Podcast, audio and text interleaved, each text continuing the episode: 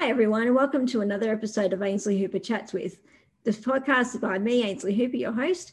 Each week, I chat with individuals who all have a lived experience of disability, including myself, but all have our own life stories, life journeys, and are all doing our own thing.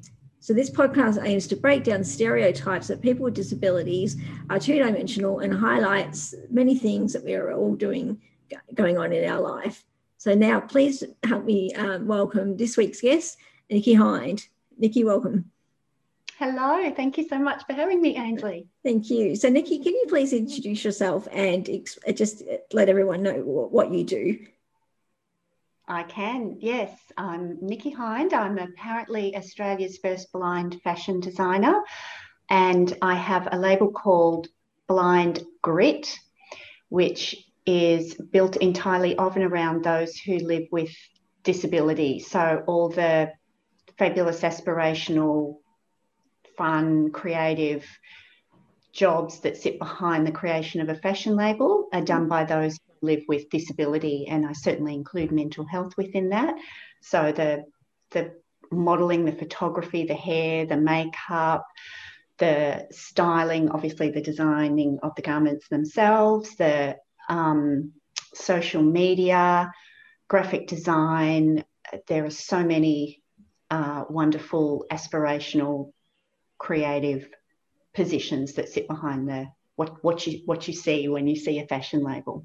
Wow, interesting. So, can, do you mind just explaining just a little bit about your um, I, your experience um, with? Do you say blindness or vision impairment? How do you word it? Oh, it's funny because I would I I always feel a little uncomfortable saying Australia's first blind fashion designer. Okay. However, it was Vision Australia who declared me as such, and those within the um, vision impairment community. That's what they.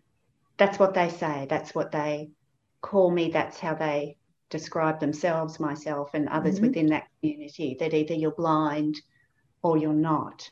Right. I always feel a little more comfortable saying I'm Australia's first legally blind fashion designer because um, I, I do have a level of vision, mm-hmm. as do the by far the majority of people who are who are blind. Right. Um, so yeah, I I tend to call my so I, I use both intermittently. You'll see it written. I'll tend to write. I'm Australia's first legally blind fashion designer. Um, but I do, by the same token, although it makes me feel ever so slightly, um, I guess that imposter syndrome, like, but I can, I do have some level of vision. Mm-hmm. I, I embrace what it is too. My vision is not at all um, what most people would experience as as as as vision. So so. Mm-hmm I'm also more than happy to, to, to embrace that. And as I say, that by far the majority of people with vision impairment who are blind mm-hmm. have a level of sight. Like okay. Myself.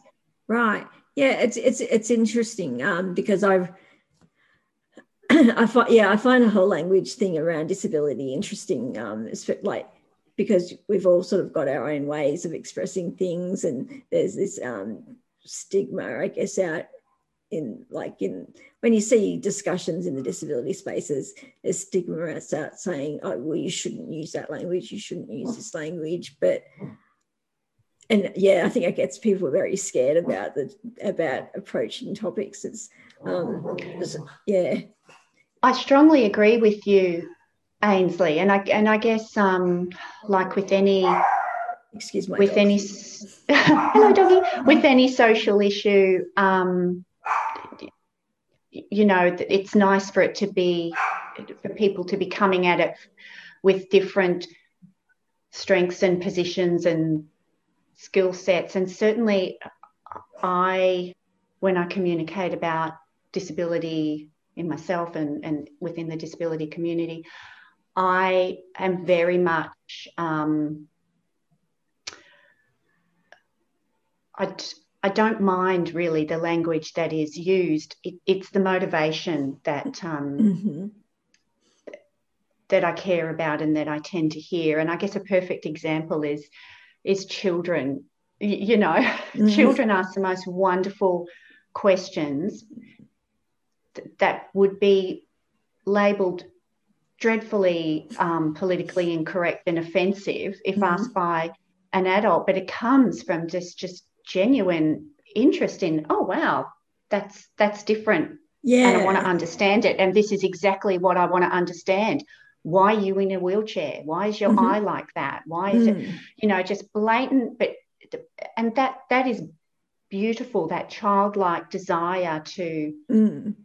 To notice, know, and understand is is delightful. But of course, it comes from a lovely motivation. Yeah. So I'm somebody who who who certainly feels that that freeing up the ability to use whatever language you like mm-hmm.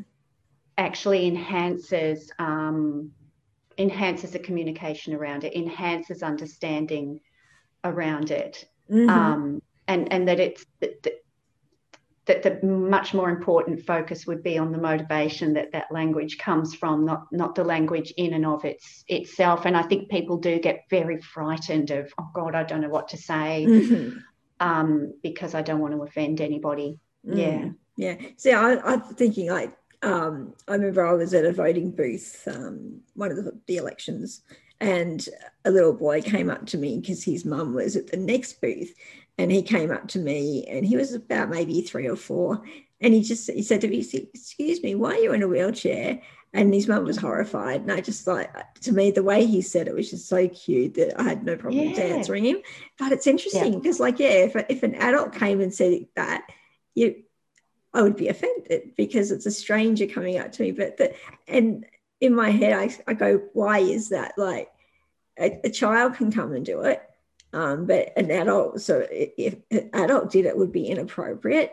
Um, but yeah, and, and you and sorry, Ainsley, you would actually feel that, would you? You would feel that. Oh, don't don't ask it outright like that. And again, yeah, I, I, you know, I I have what I describe as an invisible disability. As in, mm-hmm. when I walk down the street, yeah, people don't see me mm. and and think, oh, look at the legally blind girl, because mm-hmm. I don't use a stick, I don't use a dog. I should mm. use a stick. Right. Yeah. I'm a shocker. I don't, and I don't have a doggy yet. Um, mm-hmm. But but so uh, that's really that's really interesting to yeah. me because I would not be offended. And if ever I tell people down the street mm. that I'm legally blind and mm. they ask something like, oh, you know, yeah, I'm never offended. Um, but then again, I have a very different experience to you in yeah. that I don't have to deal with every time anybody sees me, the first thing they see is. I think that's what it is. I, I yeah. yeah, and it's funny because like I've been thinking in my head as we're having this discussion, why is it okay for a little boy to say it mm. and not for an adult? And I think it's because of that. Um, yeah, I mean it probably comes from a, a, bunch of social things that have happened over the years. And um like i'm totally fine with like somebody who's um had uh, rapport with me to finally yeah. to finally ask that, that that's no problem at all. Like so um but yeah if it's a stranger just coming up all of a sudden i'm just like uh, what? Like yeah that that kind of thing. So yeah like for like for, for me i've got spina bifida um, so I've been in a wheelchair all my life. So uh, with you, with yourself, like has, has it been a degenerative thing or uh, in your situation? No. no. I was actually born legally blind in one eye, mm. but I guess I had enough vision that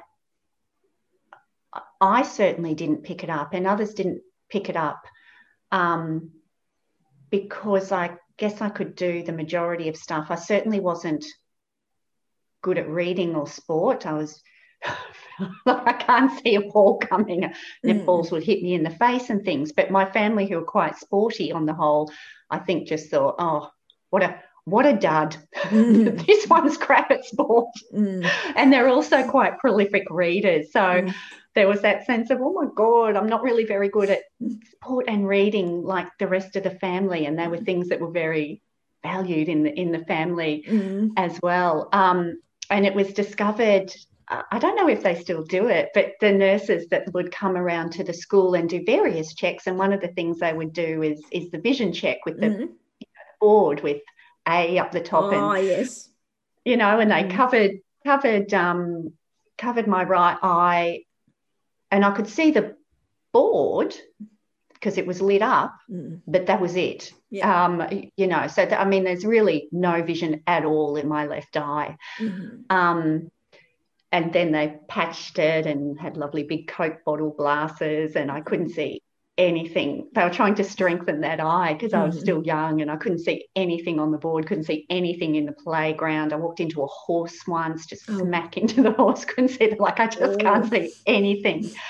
But then when they gave up that and took the patch off, I guess I was still because I had quite good vision in the other eye, and it was just how I had it's what the world had looked like to me since birth anyway. Mm-hmm. And I was good enough at getting around in the world. So it was kind of pretty much forgotten. Yeah. Really. Yeah. Um, and then when I was um, pregnant with my beautiful firstborn, who you met just before we started this interview, mm-hmm. Ainsley, who's now 15, mm-hmm. um, I had a stroke. Right. And that killed a part of the brain that um, processes the vision. Okay. So uh, it, it killed 50% of the field of vision in both eyes. Of course, made not much difference to the left one. I can't, doesn't work it anyway. Mm. Um, but I now, so I can now see out of the inside half of my right eye. Okay. Um, but of course, you know, I've got no peripheral vision. I don't have speed or depth perception. Mm-hmm. I can focus and I can actually focus on detail, but just for a split split second, I, I, try and describe it to people as in it's it's almost like trying to get a hold of something that's in a dream. You know, when you're dreaming and mm-hmm. you, it's like you know exactly visually what's around you, mm-hmm. but then if ever you try and focus in on something, it you can't you can't get a hold of it like holding right. wet sand. You can't you can't capture it. You can't get a hold of it. Um, so yeah, just kind of negotiate because I I think I still rely very heavily on my vision mm-hmm. when negotiating the world mm-hmm. because it's what I did, what I have been doing most of my life until a stroke in mid adulthood. Mm-hmm. And it's very, very tiring I wish, sometimes I wish that I would just get better at wearing the dark glasses mm-hmm. and resting my eyes because it's very, very hard for them to cope. And then it's draining on the rest of your body and you know, you get headaches and nausea and it's it's just mm. it's just outright exhausting. But I guess, you know, can't it's difficult to teach an old dog new tricks. I'm mm-hmm. very reliant because I read things rather than using um, what is it, text to audio. Audio. Yeah. I don't even know what the name of it is, you know, and I. Yeah. Yeah. Yeah. I'm trying to think what it is now. Your audio to text, text to audio thing. I know what you yes. mean. Yeah. Yes. Yeah. Yes. Yeah. I should be using stuff like that. Mm. It would be very helpful, but I don't because it still feels quicker and easier. It's mm-hmm. like training a new Nikki. Mm-hmm. You, know, I've spent so much of my learning life doing it one way, mm-hmm. and I'm a very visual person, very mm-hmm. visual person, which is very funny for a legally blind girl. well, yeah, I mean, for me, it was fascinating when I I learned that, like, I, I knew you were in the fashion space, and then I learned about being blind, and I'm and obviously I'm very curious about that because, uh, yeah, I'm wondering how, how. Well, I guess you just adapted to it, but how did you get into that, and and where can people see examples of your work? Because it just it's fascinating. Well, firstly, people can see examples of um, my work, and I'll describe it as our work. I might be the one designing the garments, but mm-hmm. you'll see all our awesome models and um, the incredible young man who created our logo and our social media manager. All their stories are on our website. Um, if you just type in blind grit, I'm will be the first thing that comes up. Happily, I seem to have created a term mm-hmm. that hasn't been used, isn't a movie.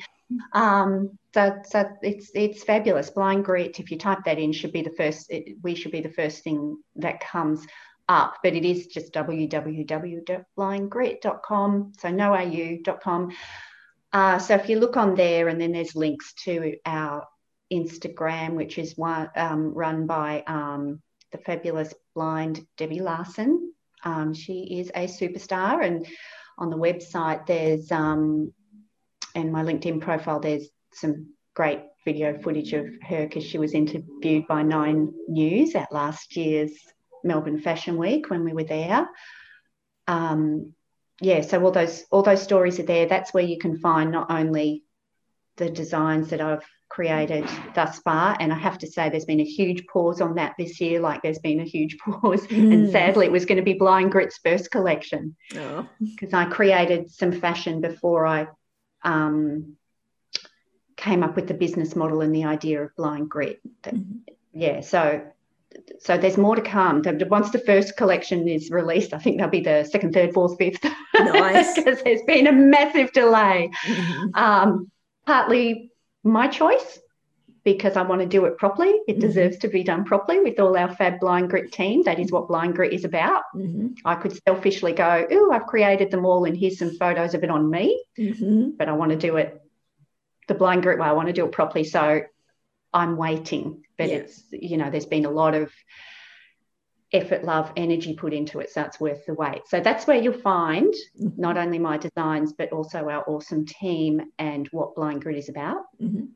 And so far as how did I get into fashion, um, when I was younger, as a teenager, that was, you know, everyone always has that kind of happy, creative place they go to in their mind when they're daydreaming. It might be sport for some, dancing, writing, drawing. I don't know. For me, it was fashion design, just constantly designing fashion in my head. Um, but I thought that was a really unpractical thing to pursue. Uh, so I just pursued more practical things. I was actually a masseuse for a really long time.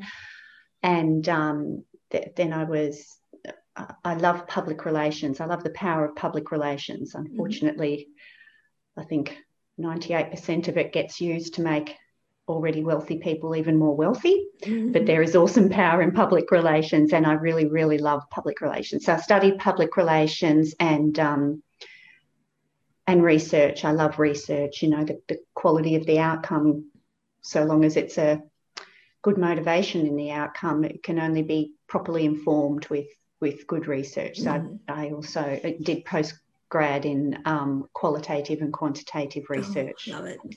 Yeah, I got mm. it. I, I, love good qualitative research. Mm. It's so. Mm. It then, of course, has to be used well. Mm. Yeah. but uh, yeah, yeah it, it, it, fascinates me. So I, I, love all that stuff. And I work for the Australian Red Cross and the Australian Red Cross Blood Service. So I always had a really strong passion around, um, I guess, equity Mm-hmm. I feel very, I'm, I'm absolutely driven by equity. And I, I, I found a little, my mum did actually, she found a little note I wrote of the, my goals for growing up when mm-hmm. I was 12 or something. Mm-hmm. And I didn't quite have the right um, jargon for it, but, but on there is essentially um, social justice and, and equity. It's mm-hmm. also fashion design. And amusingly, being slightly, the word slightly or a little bit or something, a little bit famous for fashion design. nice. I love it. It's wow. so funny in my little dodgy handwriting, mm-hmm. but but I um I've always felt um, very driven by equity, mm-hmm. um, inequality, and injustice and mm-hmm. unfairness, inequity, social inequity breaks my heart. Um, and to me, it is just a glaring no brainer that the more equity, the better individually, socially. You know, I just, mm. so I'm, that's what absolutely drives me. in life, Yeah. equi- equality, and um, I guess fashion design is is what um, is my happy creative energy. Mhm. So blind grit was a very deliberate um, effort at putting those two things together after an expect. So it was after I lost my vision, Okay. and there had been um, not just in that period of time, but there had kind of been a building up of um, uh, traumatic events throughout my childhood and young adulthood, and and then things that happened in the breakdown of my marriage that left me in a situation after I lost my vision of being a legally blind single mum with these two divine little boys. They were only little, they were one and three, Mhm. uh, who was socially isolated, struggling with the effects of post traumatic stress, financially ruined. It was really hard. It was dark, it was heavy. I felt broken, lost myself in terms of lost all those kind of joyous light strengths and yeah so so that's where it was born from that that place of I don't, I don't want to be here but Mhm. um, even more so I don't want to be here with my children Mhm. um, so it was a real it was a very deliberate I am not I have no intention of raising these children Mhm. as a broken, unconfident, unjoyous, um, heavy mum, Mm. not who I was. And that was not what I was going to give them Mhm. as motherhood. Yeah. So it was a that's where blind grit was was born from. So it was quite an intuitive, um, in hindsight, reaching for that um, approach motivation that was strong enough to counteract that avoidance motivation. Mhm. In hindsight, but it was quite intuitive at the time. So I reached for an aspiration, a goal, and that was fashion design for me. And, and Blind Grit is built around um, is built around that. I won an ING Dream Starter scholarship for the business model of Blind Grit in 2017, I think, Right. um, or 18. I can't even remember. The years blend in a little bit Mhm. because it, it's built around my strong belief that the combination of aspiration, validation, and motivation is really, really powerful in connecting with and releasing the incredible, again, power and potential in survival. Mhm. Um, and, you know, people who who survive trauma and people who live with disability have that. So, so that's that's what Blind grit is is built about. That's where it comes from. Wow, I love that. Absolutely love it.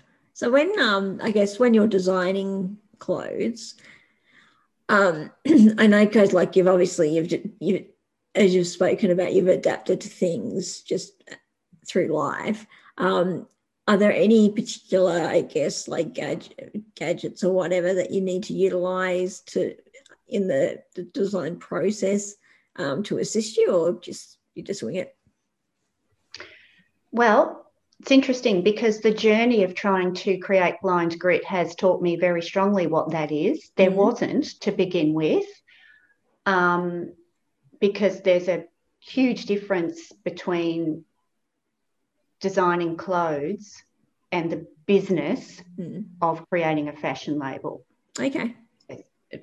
You know, d- designing clothes and even creating those clothes is one thing. Mhm. creating a sustainable business and a fashion label um, that that's a very different thing a very business Mhm. driven thing and happily i love business and public relations and Yeah. systems and business systems and all those things i i do really love that uh, i there has been a ridiculous people ask me all the time what is the hardest thing about being a blind fashion designer I guess I'm curious about that too. Yeah. and the, uh, honestly, the hardest thing I, the thing that is most getting in my way, sorry, it's not necessarily the hardest thing, but the thing Mm. that is most getting in blind grit's way currently of steaming forward Mhm. is the ridiculous um, difficulty in having, in developing an ethical, sustainable, affordable manufacturing chain, preferably in Australia, but in general, I would like to do it in Australia. That would mm-hmm. be great. And I mean, that is a that is a massive whole other discussion that does my head in because again, the power, the power that the fashion industry holds in mm-hmm. being able to create really great things in global society, you know, they are a huge employer, mm-hmm. huge. Um, and there is a lot of power there. And it's used not only very poorly, but on the whole, really abusively, you know? Mm. It's so annoying. It is so annoying. You know, there is still either outright slavery on or stuff that's verging on slavery for 90% of that industry. Mm. And then the top percent that you see their faces, you know, the overpaid models and the overpaid public relations people and the overpaid, you know, those people at the top of the brand who mm-hmm. just get paid a pay themselves and get paid a ridiculous amount. Anyway, as you can tell, there are there I go with my equity stuff again. But mm. there is a lot of power mm. in that, and mm. it's and it's not it's not used well. Yeah. So, yeah. You know, and I don't want to be part of that. No. I, I no desire in blind grits manufacturing chain being part of that, and it's mm. so it's so difficult. So that is by far from a business perspective, the thing that's getting in our way. Yeah. Currently. Um, however, I guess the thing that the thing that would assist the most in in moving forward there, because I can do um, I can do pattern making. Mm-hmm. That's what I went back cave to do when I decided I'm going to give this a go. I wanted to learn the skills to get the designs that I'm constantly having up here mm-hmm. into actual clothes. Yeah. So, you know, and pattern making obviously is one of the absolute key ones there. So I can do it. Um, but it's, again, it, it takes incredible. You, you, at the moment, unless you outsource it to somebody who's not necessarily terribly ethical overseas because there there's almost none of it here in Australia, and there's a bit of a bit of a monopoly with just one organisation, which I've found quite toxic. So, what do you with. mean? There's not much of it here. What what part are you talking about? Not here.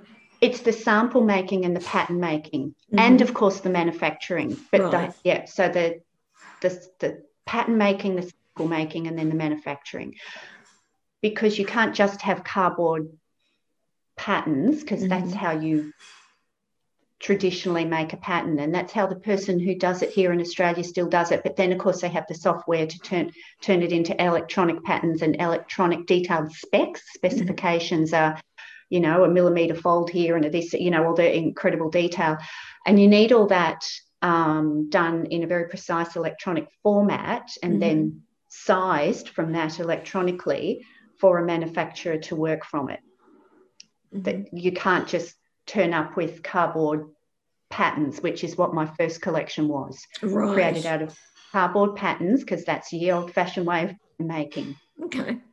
Um, and it it's really difficult for me. I'm very, very slow at it. And I got the help of a wonderful um, European tailor, an exquisite tailor who lived near me. I wanted to do it, but I wanted to do it with somebody for that first collection that I did. And so years ago, not the not Blind Grit's first collection, my first collection.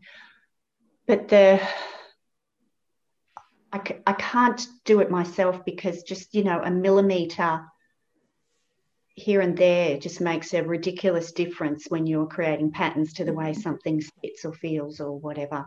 So, what I have discovered and what I'm going to do moving forward is some fabulous new technology that's been around a little while but is now being more um, uh, user friendly for individuals rather than the massive, you know, it'll be what the manufacturers in China have been using for a long time, but mm-hmm. fabulous um, technology that you can create the patterns uh, in this um, computer platform so you can zoom in and out So a millimeter, which mm-hmm. is very difficult for me, can be mm-hmm. zoomed out on the screen to like 30 centimeters if I want. And you can, wow. you know, so I'm very excited about that. Yeah. So I'll be, yeah. yeah. So I'll be able to do the pattern making myself on there. And I'm so excited. Mm-hmm. Whereas I haven't, that is something that I haven't been able to do purely visually mm-hmm. with the old fashioned way of cardboard. So you still have to know how to do pattern making mm-hmm but you can do it on screen and you can zoom in and out. And also fabrics, I don't always see the, um, I can't always tell which side is which unless there's a pattern on it. Mm-hmm. And you can send your fabrics into um, the people who create this software and they can tell all sorts of awesome things that are wow. crucial to me, like the, mm-hmm. the, the stretch, how they wash, the, all these things, but they also can tell you if you've got the right side there, mm-hmm. which I can't always see. And again, if I can put it on screen and zoom it in and out, I'll be able to see which side is the right side. I just can't because I've got no depth perception. I don't always see that.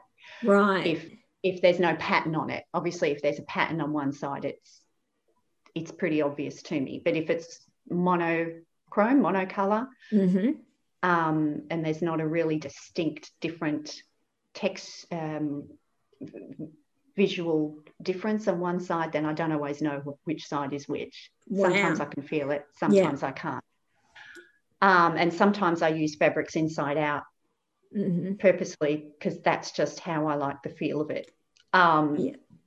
on, on how it sits on your body. Yeah. And people go, it's the wrong way round. I, I don't care. It feels that, nice this way. that always that always throws me. Um, because I mean, yeah, I'm I'm used to things being like I've got OCD, so I'm used to things being a particular way. And yeah, and then I'll go and and I remember like one of my favorite stores, Esprit, is not in Australia anymore. I used to buy. Is it not? No, no, they closed. Like they put out of Australia, and I literally my wardrobe used to be Esprit everything. Um, and now when I think about it, like it, they probably would have used the um yeah, they had very um, their stitching was very fine. So I'm sure they probably yeah did offshore stuff. Um, but yeah, they all do. They yeah, all do. Yeah, and you look into it, and the actually surprisingly, and I sorry, that's a dreadful interruption. Just, no, no, it's um, okay. Go ahead. That because they have you know all sorts of ratings for ethical mm-hmm. sustainable manufacturing. Mm. I mean, I don't, you have to take their word for it that they're doing the right yeah. thing to tick those correct boxes. But mm. incredibly, it tends to not be the ones that you think, as in the Cotton On group, which I just always presumed would be one of the worst offenders. Mm-hmm. With they they won an award because they're the only ones in Australia with the number one mm-hmm. ranking for. I mean, they add to the fast fashion dreadful movement, and there's a lot of um, discarded landfill fashion from mm-hmm. Cotton On. However, the actual creating of the garments they do well, and you know some of the most expensive brands are the are the most guilty. And mm-hmm. if you if you when you trace back what brands use what, mm-hmm.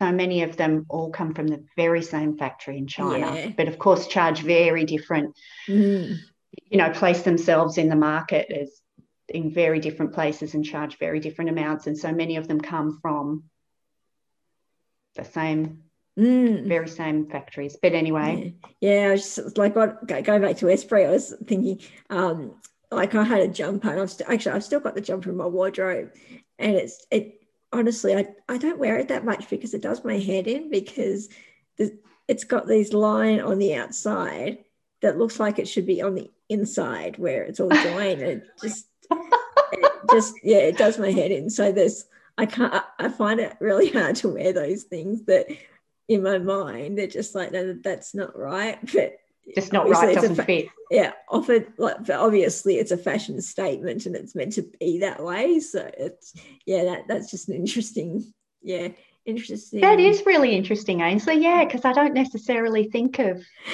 think of, of that because people ask me all the time, you know, when they find out I'm mm. Australia's first blind designer, you know, oh, they, there's a presumption that mm. I create clothes for people Uh-huh. who live with disability. Yes. So, you know, not Yeah. not that I just plain create clothes. No, uh, it's and I don't. I don't. yeah. I don't create inclusive clothing. I'm very, very guilty of not creating inclusive clothing. I create things that need fiddly bows doing up, and that- that's not. But there's Yeah. a presumption that I do. I'm sure I'll get better at that along Yeah. the line. But So- one of the wonderful things that I get very excited about in this software that will help me do my own pattern making, I'm so Mhm. excited. yeah.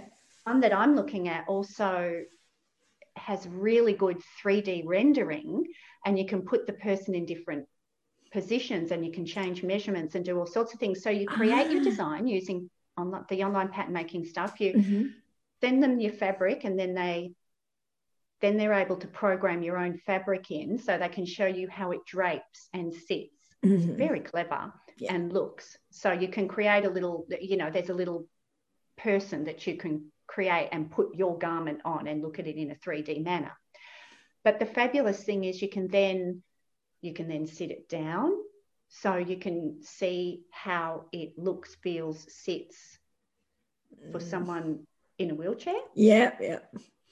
um, and also you know you can create it so as for, for people you can individualize it so if you are someone who has a, a, a limb that's Mhm. been amputated here Mhm. you can create it specifically for them not Mhm. so they just buy something and cut it there and Mm. You know so they Yeah. people can look at my people be able to look at my designs and say i really like that one Mhm.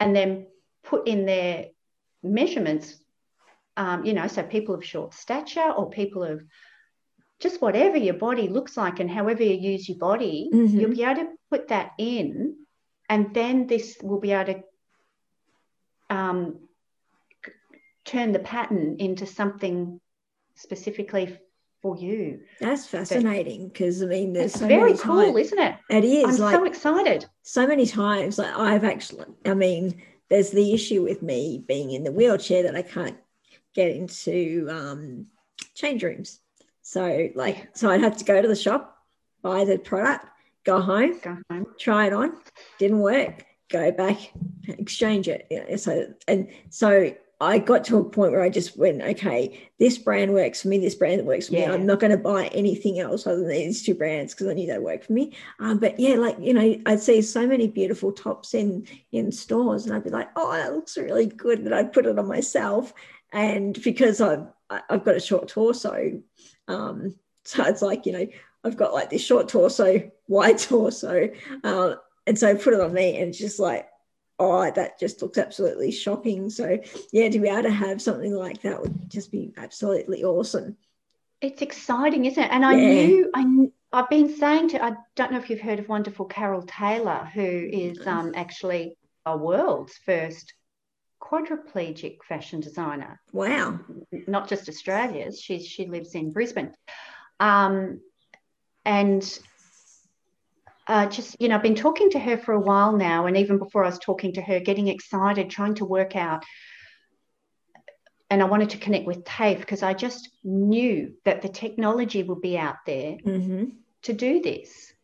And I wanted to uh, actually work in with TAFE to get a manufacturing, sample making, pattern making, manufacturing chain linked up through TAFE in the same Mhm. way they have their business models for their beauticians and their mechanics and Mhm. their um, restaurants and things. And, you know, when their students are at a particular level, Mhm. they then actually do work for clients with clients and it's a business model for TAFE and it just it just connects the students to industry so well. It's Mhm. fabulous. I love TAFE, massive fan of TAFE. Mm.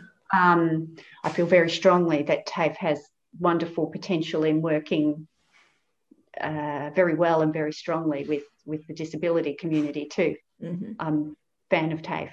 Um, so I was very excited about because I knew that TAFE had some of that technology, but not used in fashion design or pattern making necessarily used in other areas. And I thought TAFE would just be one stop shop for this, perfect because they can bring that technology in and apply it to that. Mm.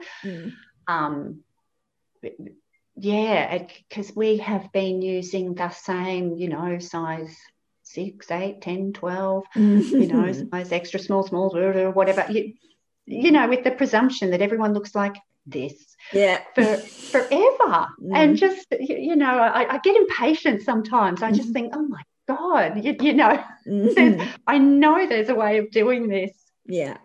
yeah why are we still using this when I barely know anybody who looks like the standard version of size yeah, 6, exactly. 8, 10, 12, 14, 16, 18. Like people just don't, that's not how bodies are. No, no, no, not at but, all. But we still design, manufacture, and sell everything, all mm. our clothing on that model. Yeah. It's bizarre.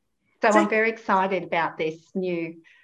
I'm going to study it next year. Yeah. Being blind, I I think I can see when I'm in familiar situations. It's amazing what the brain fills in. So I can mm-hmm. certainly use computers and I can use things that I've already learned. And as soon as it's something I don't know, I think, oh my God, I am blind. I cannot see. oh. So I'm going to go back to Fabulous TAFE and learn, get someone to help me learn uh, the actual software. Mm-hmm. Um, but it doesn't start till till next year. I'm so excited. I can't wait to like, yeah, be great to see um what it all looks like. It just, yeah. Oh, so when do you think um I mean, obviously, I'm, I'm just really excited about this. So you go to TAFE next year and study it. So when do you think you'll actually be able to implement it all into your business? Oh, well, hopefully it'll be pretty quick because I guess I'd like to just use the first collection and I'll have the second collection stuff ready to mm-hmm. program in there too by then mm-hmm. for sure. Um, and it'll be just so much quicker and smoother and I mean, it depends on my um, tech. Tech is not my fave. I'm a bit of a technological moron. Okay. It takes me a little while to learn it, so I just mm-hmm. don't. I, I don't know, but I guess I I do know how to do pattern making. I do know fabrics and draping, and I I guess all that all that other knowledge that can take an awful while an awful long while to acquire. Mm-hmm. I've got it there. So mm-hmm. I guess it will just be a matter of how long it takes me to use the. Yeah.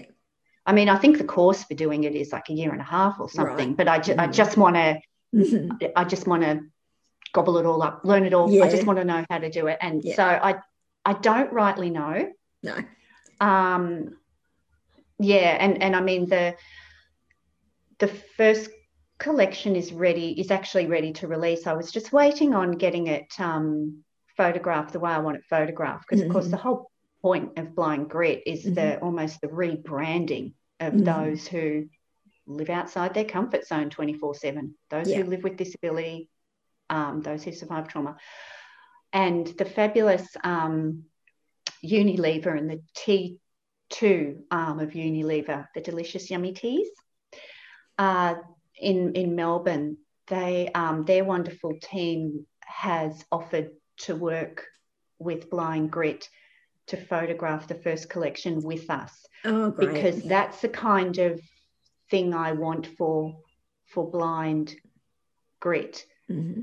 Because you know the it's hard to get the um, it's hard to get the qualifications, experience, and the actual resources like the programming, the cameras, that mm-hmm. you know. So as and just I just love that. I just can't get enough of that lovely um, combining of of energy mm-hmm. as well. So that you know the fabulous, highly skilled, wonderful professionals at T2, Unilever's T2, mm-hmm. are going to work with us for the photo shoot and then the graphic design that goes afterwards. So they're going to work with our models, our hair, our makeup, our styling, our garments, our photographers, our social media, and then post our graphic designers. Mm-hmm. Um, so, you know, and that's a very type of um, opportunities that I that are really important for mm. me for the for the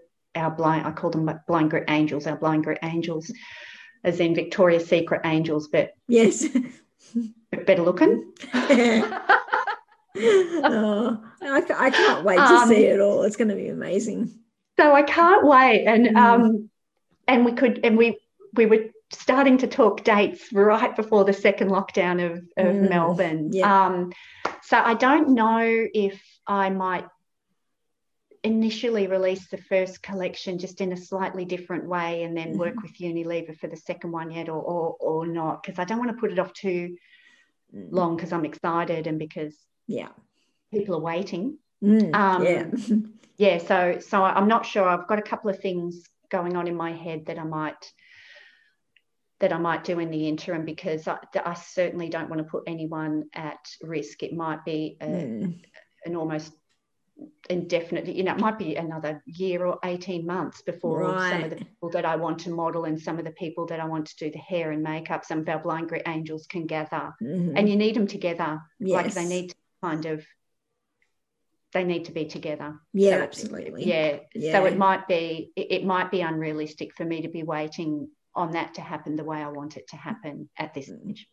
Yeah. Uh, so are you, are you, located in Melbourne or where, where are you located? No, I'm in Albury Wodonga amusingly. Oh, okay. So I, I shouldn't say amusingly, it's been mm-hmm. it, has been quite the the COVID experience being in Albury Wodonga because I'm in Albury, we're in Albury. Yes. And that's on the New South Wales side. Right. And yeah. Of course, I'm a I'm like a 15 minute bike ride away from from Victoria. Wow. And, yeah. So and, and my son goes to school in Victoria. Wow. Um, yeah, so yeah, so it's been really funny that because there's been an extreme difference in the COVID um, uh, situation yeah. between little old Albury and little old Wodonga, who are they they you know they're the border town together. They're essentially one town. But yes. um, yeah, so and we've just had you know busloads of police. I've never seen so many police and army people here because they've got to man the border twenty four seven. So um, so okay, so you I mean obviously you've been doing homeschooling but your son goes to school in Victoria. Yeah, and I, I have to say, I wouldn't call it homeschooling. I, it, it's interesting to me how people have been talking about homeschooling during yeah. the COVID pandemic. and that was never really what anyone was asked to do or expected to do. They yeah. were they, they were asked to either do remote learning mm-hmm. or just have your kids at home. Yeah. Right? No one was actually asked to do homeschooling. Just say this because I homeschooled my children for the majority of their schooling, not okay. all of it, but the majority. Right. Um, and it's it's it's diff- it's different, but um, I certainly empathise with you, you, know, and I, I guess I built Blind Grit.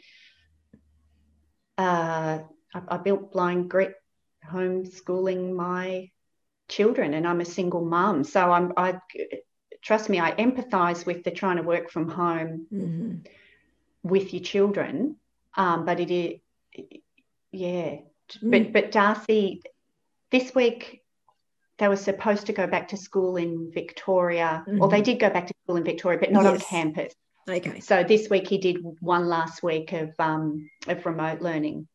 But my boys have been doing really well it's been all right for them because they're kind of used to doing learning from home. But mm. I can't say I can't say I've been homeschooling them this year because I haven't. No, it's okay. not me who's been teaching them. Yeah, because I mean I don't have any children. I've got my dog Sheldon, um, but yeah. So for me, I've been watching people, and, and it's been really sad. Like watching people on social media getting distraught about it. Like um, as if they're failing something and it's like well mm. we're in a like a situation we've never faced before and mm. like I, I, just i hated seeing all this pressure that people are putting on themselves it was incredible wasn't it and i tried to do a tiny bit of speaking out and sharing some stuff on social media around mm. it's it's okay yeah because I mean, the, the pressure we put, the reliance we have on um,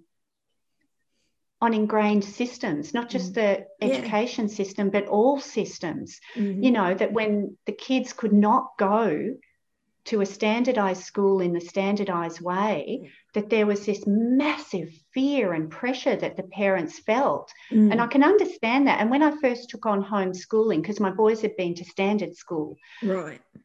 You know, I didn't start them homeschooling. They'd been to standard school. And when I first took it on, I was just, oh, like the, the level of responsibility I felt and worry that I couldn't do it. So I, I can relate because mm-hmm. we are very ingrained that the systems that are there are the best way, the only way that's going to work. And just, mm. you know, trying to impart to parents that it's it's okay. Mm. And if your child did not do a single bit of organized maths or English learning for 12 months or even bloody three years,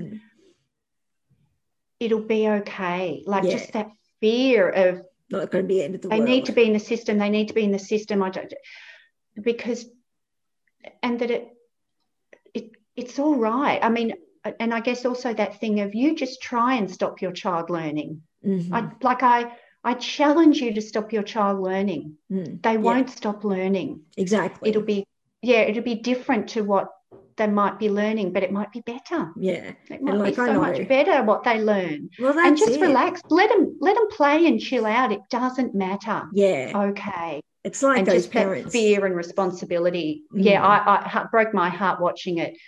Yeah. Watching it too. It's like and the, watching... and the sad yeah, so ahead. the sad lack of faith that parents had in their ability to just yes to yeah. to, to teach not to teach to just connect and parent and the parents have so much to offer their children it's not yeah. just the academic standardized school system that has that to offer you know yeah. that's sad i can't do it i don't know how to i don't know how to give the value to my children mm. and you do Mm. You do know how to give the value to your kids. But anyway, so I'm interrupting. No, no, no, that's okay. But it's just, yeah, it's like, I mean, like for myself, like when I was in school, I had heaps of time off because I had, you know, hospital and all that kind of stuff.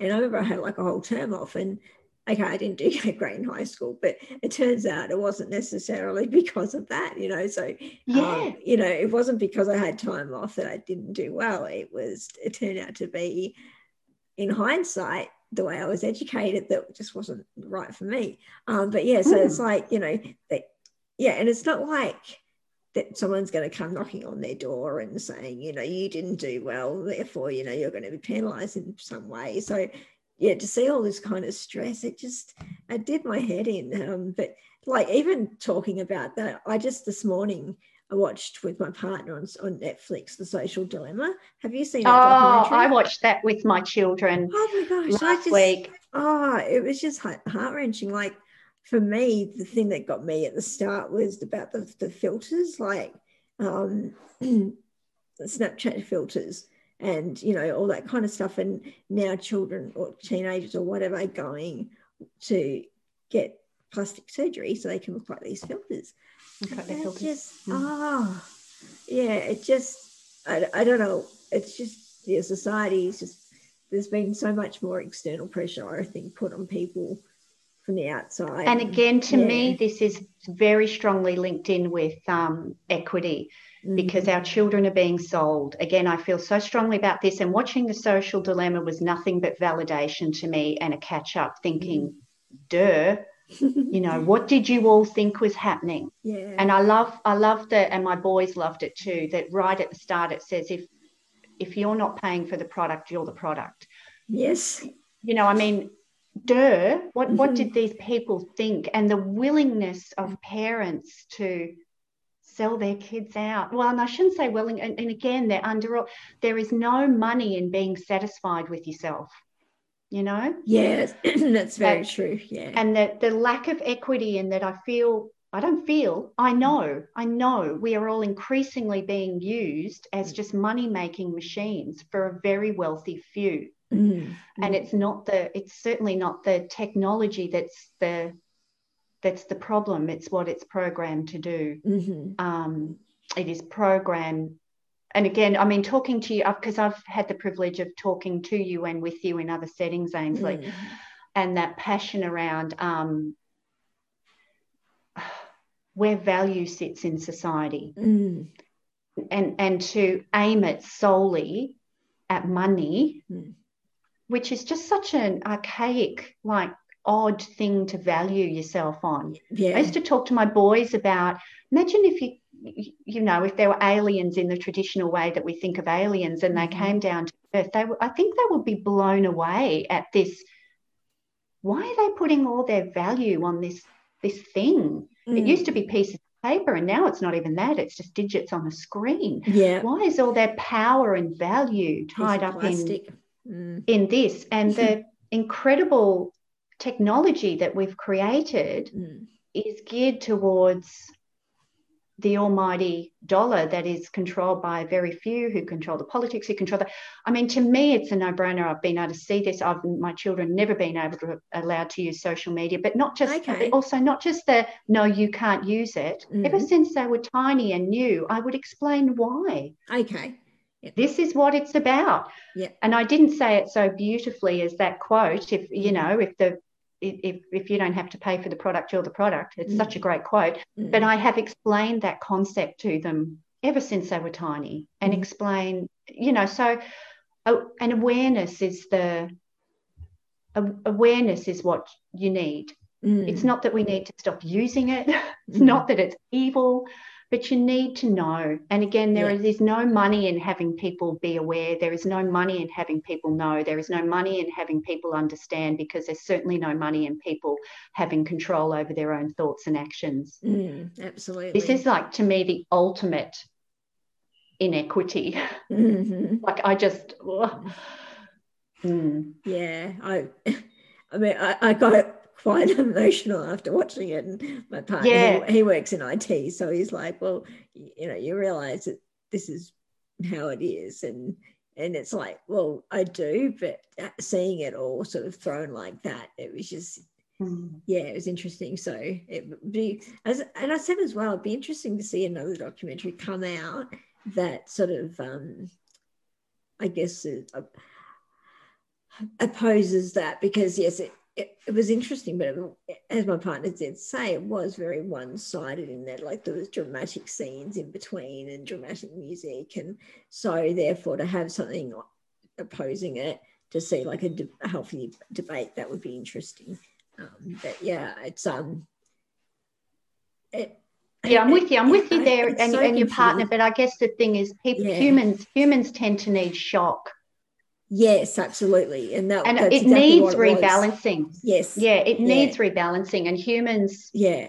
And I, I think we're getting more again anthropologically you'd be you'd have more insight into this than me, but we are creating a society that more and more needs to be shocked. And that horrible mm. thing because I get talk to my kids about um outrage. Mm-hmm. You know, the way they play with outrage in humans just mm-hmm. infuriates me.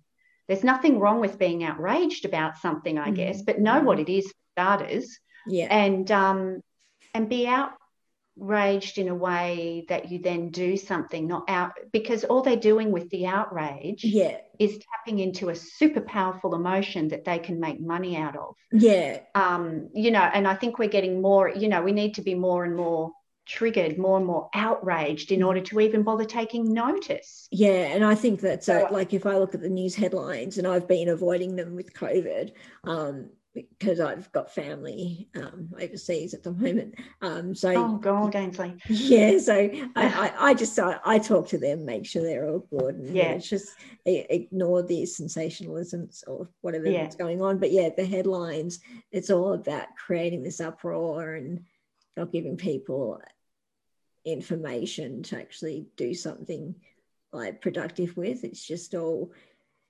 let's all get people pitchforks and that's right. outrage culture it's awful. Yeah. yeah yeah. Mm. yeah. Oh yeah. No so that was that was a very um yeah interesting morning watching that documentary. Yeah. oh it's really really i really like it. Yeah and um I couldn't care less if there's no balanced counter argument. It was a very yeah. The, I, the, counter argument is going on in a powerful way yeah. all day, every day in society. And I think I don't need the counter argument. no, and, and I think the fact that they had those people from Twitter, Facebook. Oh, it was so good, wasn't those, it? I yeah. love that it came from the very people who created it. And now that and even like hearing that they mm. don't allow their children to have social yes. media, that was, why would you it's like a drug dealer giving their kids and, cocaine yeah. and so or like, drug dealers taking cocaine they don't yeah. take it either yeah so, i mean so, yeah it was interesting wasn't it i yeah. loved it loved it loved it yeah so to hear them say that it was very very powerful and yeah it was fascinating so look um I just wanted to ask. You. And I you, use it. Yeah. I use it. It's obviously going well, to that's be, it. I you know, I use it all the time in fashion. It's so strong yeah. in fashion. And that's, what I mean, this podcast is all be like powered by social Absolutely. Media. We're using it as we speak. And yeah. that's what I mean. It's not the technology. It's like dividing the atom isn't a bad thing. Yeah.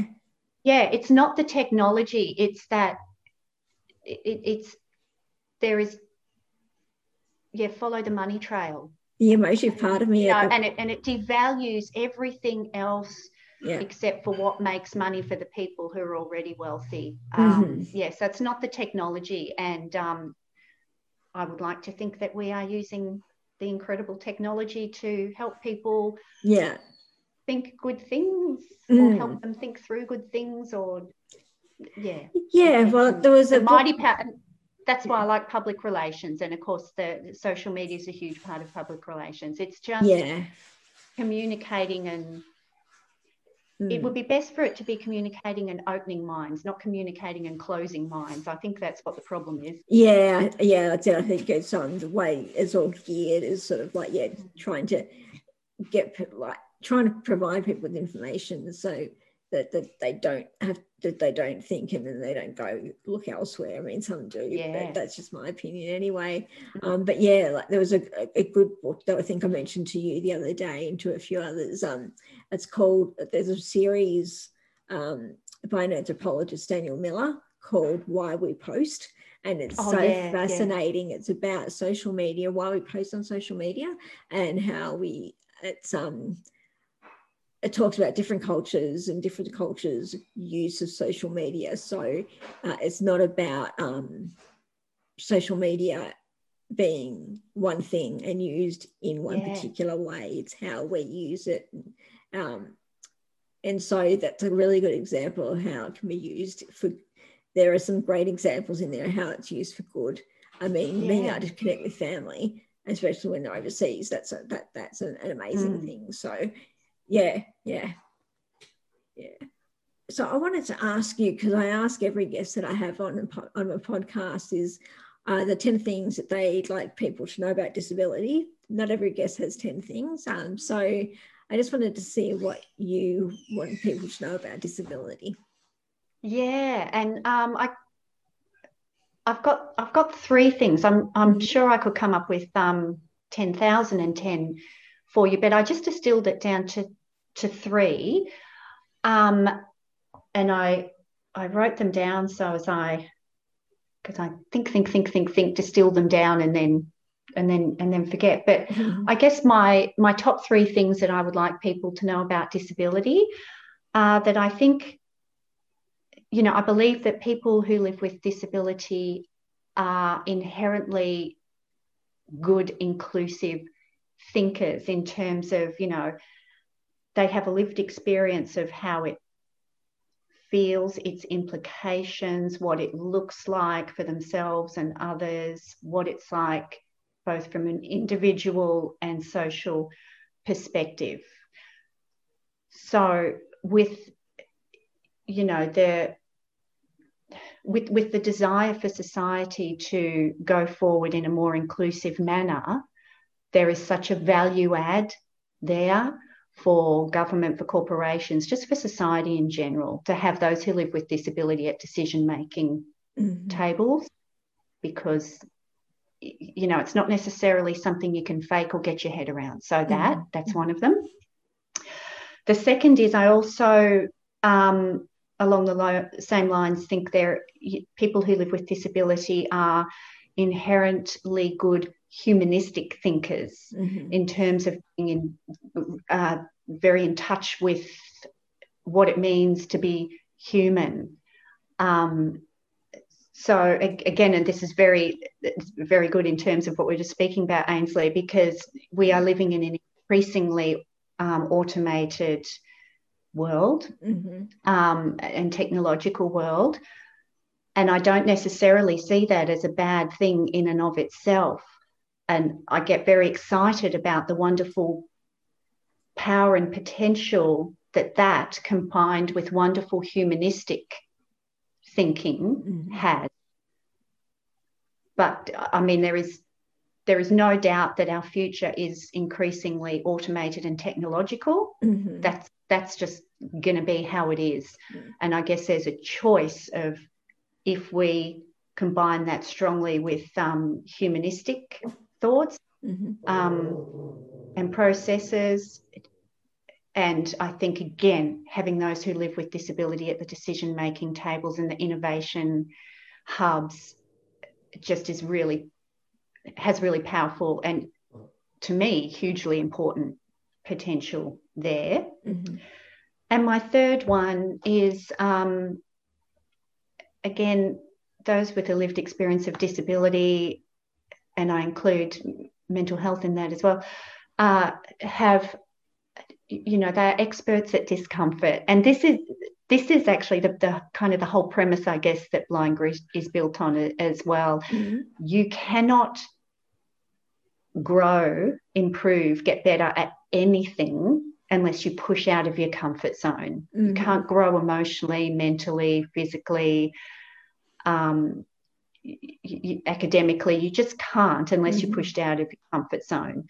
In fact, if you're not pushed out of your comfort zone, you atrophize. If- Have I said that correctly? I think I have. I, you, I understand what you mean. Absolutely. Yeah. if you don't use your muscles, they Yes. shrink. Yeah. Atrophies. Yeah. and that is the same emotionally mentally you know academically socially you, you know so you it's impossible to grow be stronger in any way at all unless you push out of your comfort zone Mhm. and those who live with disability are living it 24 7 and again Mhm. that's what blind grit is is all about Mhm. um yeah so there is just again there's your value add for sitting at your corporate tables your government tables anywhere Mhm. where there's vision innovation happening um, so them they're my top three that i'd like to communicate Yeah, I love those, and especially love how that, like how, how you've ended with that's what blind grit's all about. That's yeah, a, a, a fabulous ending. So, look, I wanted to say thank you so much for being on the podcast today. Um, so you, you said there was blind, your website blindgrit.com, is that right? yep blindgrit.com And what about any social media accounts people could follow? Yes, please do. And in particular, please, please, please, please, please get on Instagram. I have to say, we don't have as exciting things as we will in the future yet because we haven't lear- launched the first collection. Mhm. But make Debbie's day, week, and month um, if if you go and um, follow us on Instagram. So please do. I think it's Mhm. just blind grit. You'd think I'd know, wouldn't you? Um, if you go to if you go to our website, our our Instagram things to, click on down down the bottom. But um, get on in there and follow us on Instagram because it shan't be long before we have all sorts. I mean, we've got good stuff on there anyway Mhm. that Debbie's put on there. Um, but there'll be um, then then you'll be following us for when we release the first collection, which will be very cool. Very exciting. Um, any other social medias that you use, or is Instagram the main one? Yeah, actually, I'd also like to say if, if some more people can follow, it can subscribe to our YouTube channel, that'd be great. I've got no Mhm. idea what it's called because currently it's got the fabulous, catchy title of, you know, www.youtube.z That's all right. question mark. But the because apparently you have to have 100 subscribers before you can name it. Uh-huh. And I want to be able to name it Blind Grit. Yep. That's all right. Currently, we've got, I think, 63 subscribers. Mm. But again, if you go to the website, Mhm. ooh, I'll double check that. I'll um later go on, on. Instagram. If you if you go on the website, go on Instagram. Yeah. There's links there to some of the videos we've got on on YouTube. Mhm. So if we can have another 30 odd subscribers on YouTube, that'd be really really nice. Sure. And we also had there's also um, you know there's some interviews with some of our original initial blind grit angels on there too. Mhm. Um, yeah, again, we'll have more exciting things on there as we go forward once I finally launch the first collection. Um, but yeah, yeah, subscribe subscribe to our um, YouTube channel. That'd be fab. So I can mm-hmm. actually name it Blind Grit, and then I can find it myself. Yeah, awesome. as well as other people finding it. And um, yeah. yeah. please do subscribe and tell Debbie how fab she is as well to um, uh, follow us rather on on Insta. I'm also on LinkedIn, and mm-hmm. we've got. Um, I'm not much of a Twitterer, mm-hmm. but I do have Twitter. Yeah, yeah, I'm I'm a bit of a my my favour um, uh, uh, LinkedIn and YouTube actually. And okay. we do have a Facebook page. Yep. Uh, I mean, join us mm-hmm. on Facebook too. We got all sorts of things going on, and you'll make Debbie's day by engaging with us on social media. Awesome. What I'll do is I'll pop the links in the comments um, of, of this podcast. Oh, thank you, Ainsley. No, no, thank not, you. A, not a problem at all. So thank you again for joining me today. And thank you everybody for listening and for watching. Uh, this podcast will be available on Podbean, where it's hosted. Uh, you'll also find us on YouTube, uh, where it'll be captioned uh, for people uh, who need need to read captions. And it's on Facebook at uh, Ainsley Hooper Consulting, Facebook, LinkedIn, uh, so yeah, Facebook, LinkedIn, Instagram, Twitter, and YouTube. And I think that's it. So thank you again. And if anybody has any questions, please leave them in the comments. Uh, if you've liked this, please subscribe and follow, and uh, please follow Nikki. And um, yes, share, share this podcast. And hopefully, if you have any any people that you'd like to see on the podcast or hear on the podcast, please let us know and join us for the next week's podcast, which will be dropping on Monday. So thank you very much. Okay, bye everyone. Bye, Nikki. Bye. Thank you.